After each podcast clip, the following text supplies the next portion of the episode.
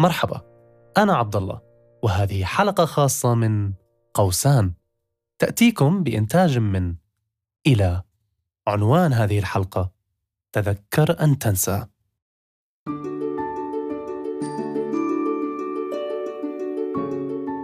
عندما ذهب يعقوب العريان بكامل إقدامه إلى السوق وقف متسمرا أمام محل العطور وقد عقد عزمه التام على أن يشتري هدية لزوجته. زجاجة من عطرها المفضل. لكن آمال يعقوب العطرية تبخرت في لحظة حين لم يستطع شراء ذلك العطر. لم تكن مشكلة يعقوب أنه لا يملك ثمن الشراء ولا أنه لم يعثر على ما يريد. فقد حاولت بائعة المحل أن تساعد جاهدة بكل السبل وما قصرت في محاولة استشفاف حاجة يعقوب. لكنه احمر خجلا وتصلبت قدماه من الإحراج فوعدها بأن يعود في المرة القادمة بشرط أن يجلب معه اسم العطر مكتوبا. إكسنتريكس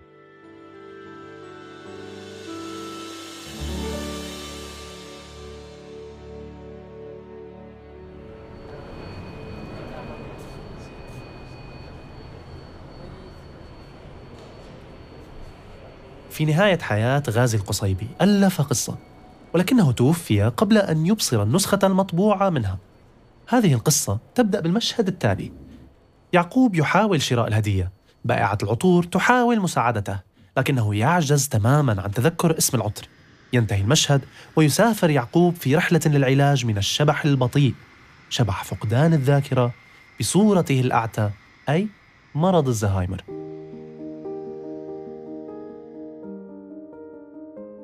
تخيل معي هذا المشهد. تفتح درج مكتبك. تعثر على الأوراق والحاجيات القديمة وتقول لابد أنها لأحدهم ثم تجد صورة فوتوغرافية صغيرة يظهر فيها شخص تشعر بغرابة ملامحه. تتفحصها جيدا حاجباك يرتفعان في لحظة وتنطق يا للهول هذا أنا. هل يبدو هذا المشهد مألوفا؟ هكذا نحن ننسى عشرات الأشياء مواعيدنا ماذا أكلنا بالأمس من كان زملاؤنا في المدرسة. كيف كان شكلنا وشخصيتنا في الماضي؟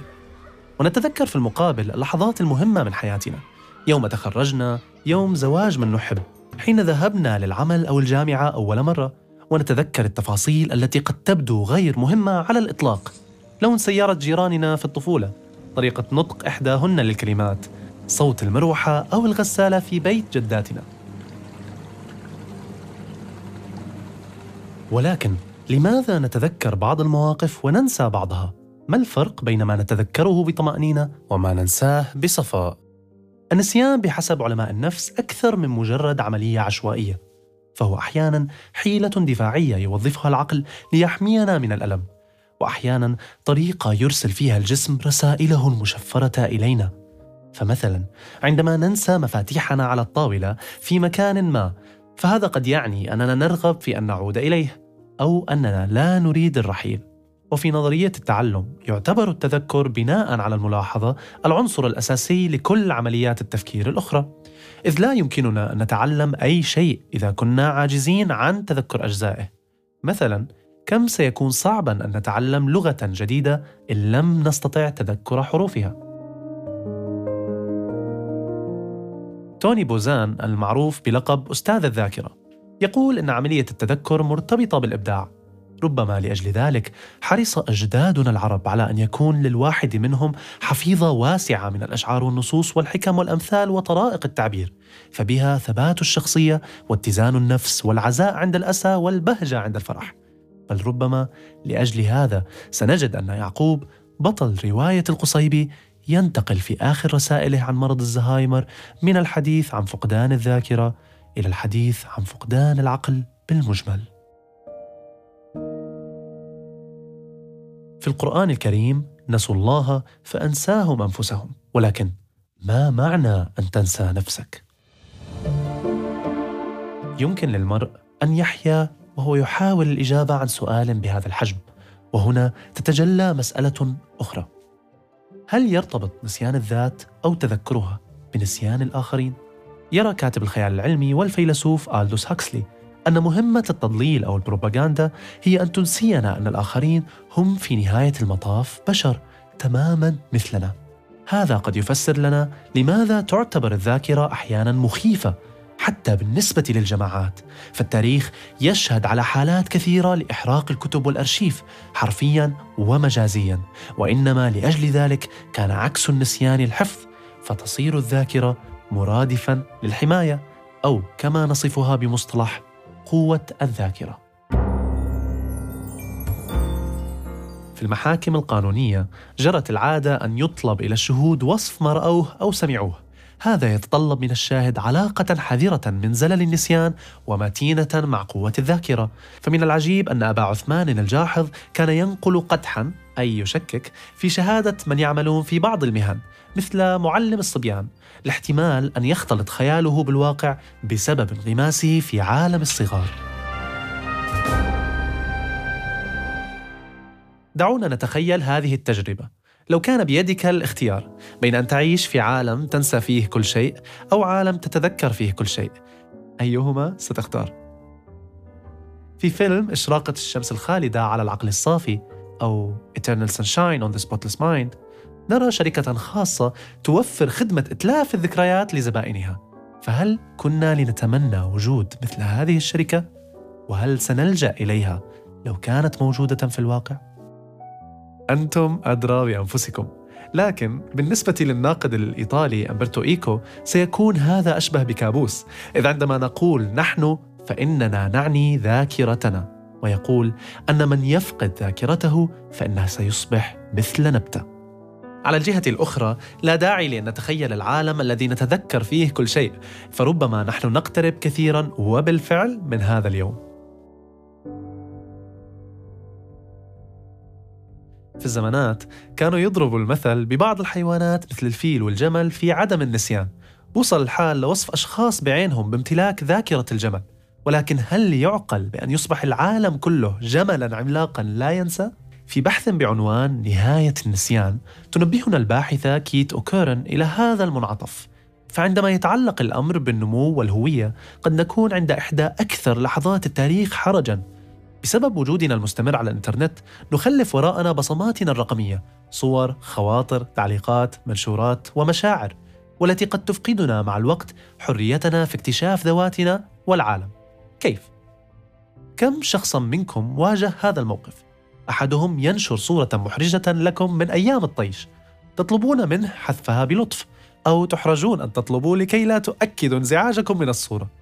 هذا إن بادر الناشر وفتح أصلا صندوق رسائله.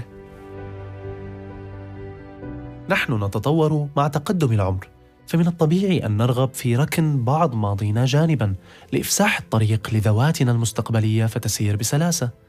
هذا ما دفع بعض الدول إلى سن تشريع خاص يسمى الحق في النسيان.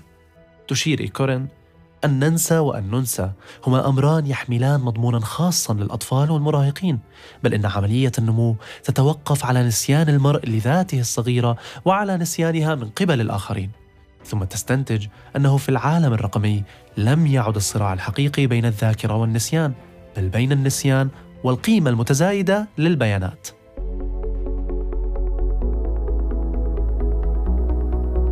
حديثا عن العالم الرقمي أو العالم الحقيقي الذي صار رقميا.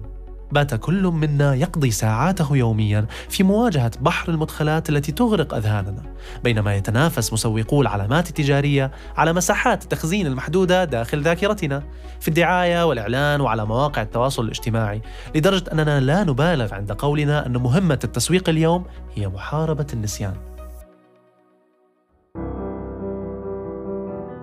على المدى الطويل هناك عاملان يؤثران بشدة في قدرتنا على التذكر أو ميلنا للنسيان.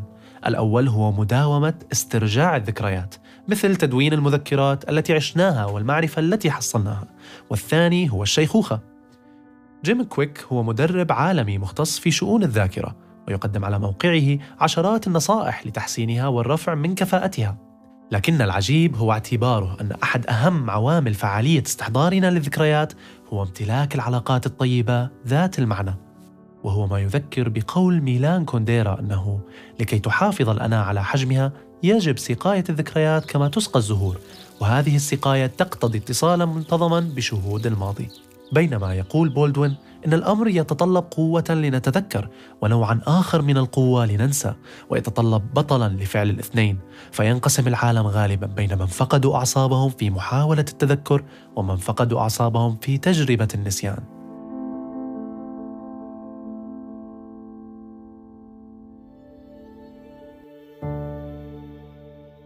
في ملحمة جلجامش تهدد عشتار بفتح بوابات العالم السفلي وتجعل الموتى يتناولون عشاءهم مع الأحياء.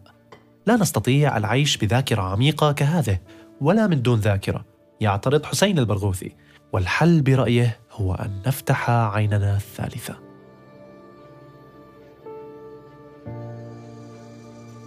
النسيان ليس عملية أوتوماتيكية فلا يمكننا أن نجبر أنفسنا على أن ننسى شيئا ما. حاول أن تفعل ذلك وأعدك أنه سيعلق بذهنك إلى الأبد. أما التذكر فإن أحيانا يداهمنا دون تخطيط كما في وصف أمل دنقل مصفوفة حقائبي على رفوف الذاكرة والسفر الطويل يبدأ دون أن تسير القاطرة. وأحيانا أخرى يمكن التحكم به بشكل واع وإرادي. فكيف نتصرف؟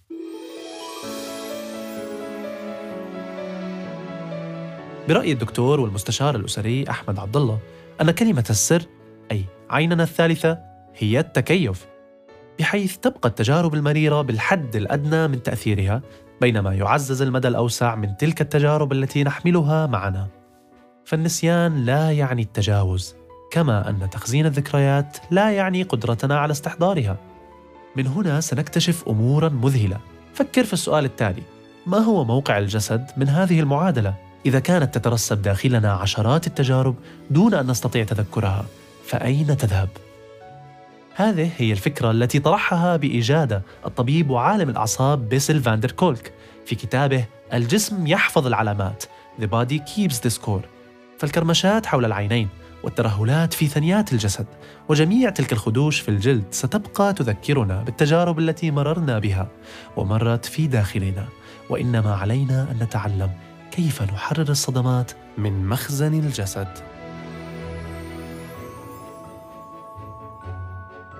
من المفيد في كلا الحالين النسيان والتذكر أن تسمح لنفسك بالتعبير المنظم دون عشوائية أن تتحدث عن تجاربك بحرص لئلا تتحول الفضفضة إلى تهويل وأن تشاركها مع الأشخاص المناسبين اللي بيساعدوك على حل مشكلتك من خلال تحديد حجمها وتقديم دفء المساعدة.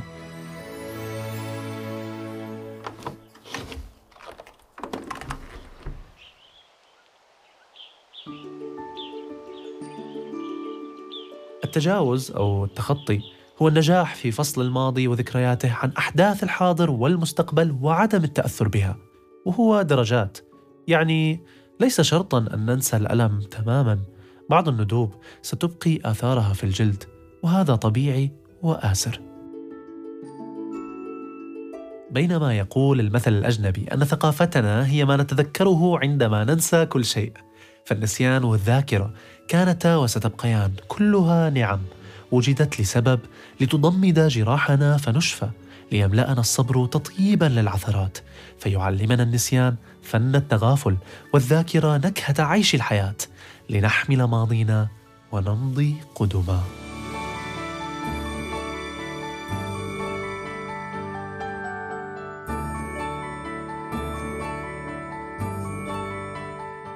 هاي كانت حلقة النسيان من قوسان.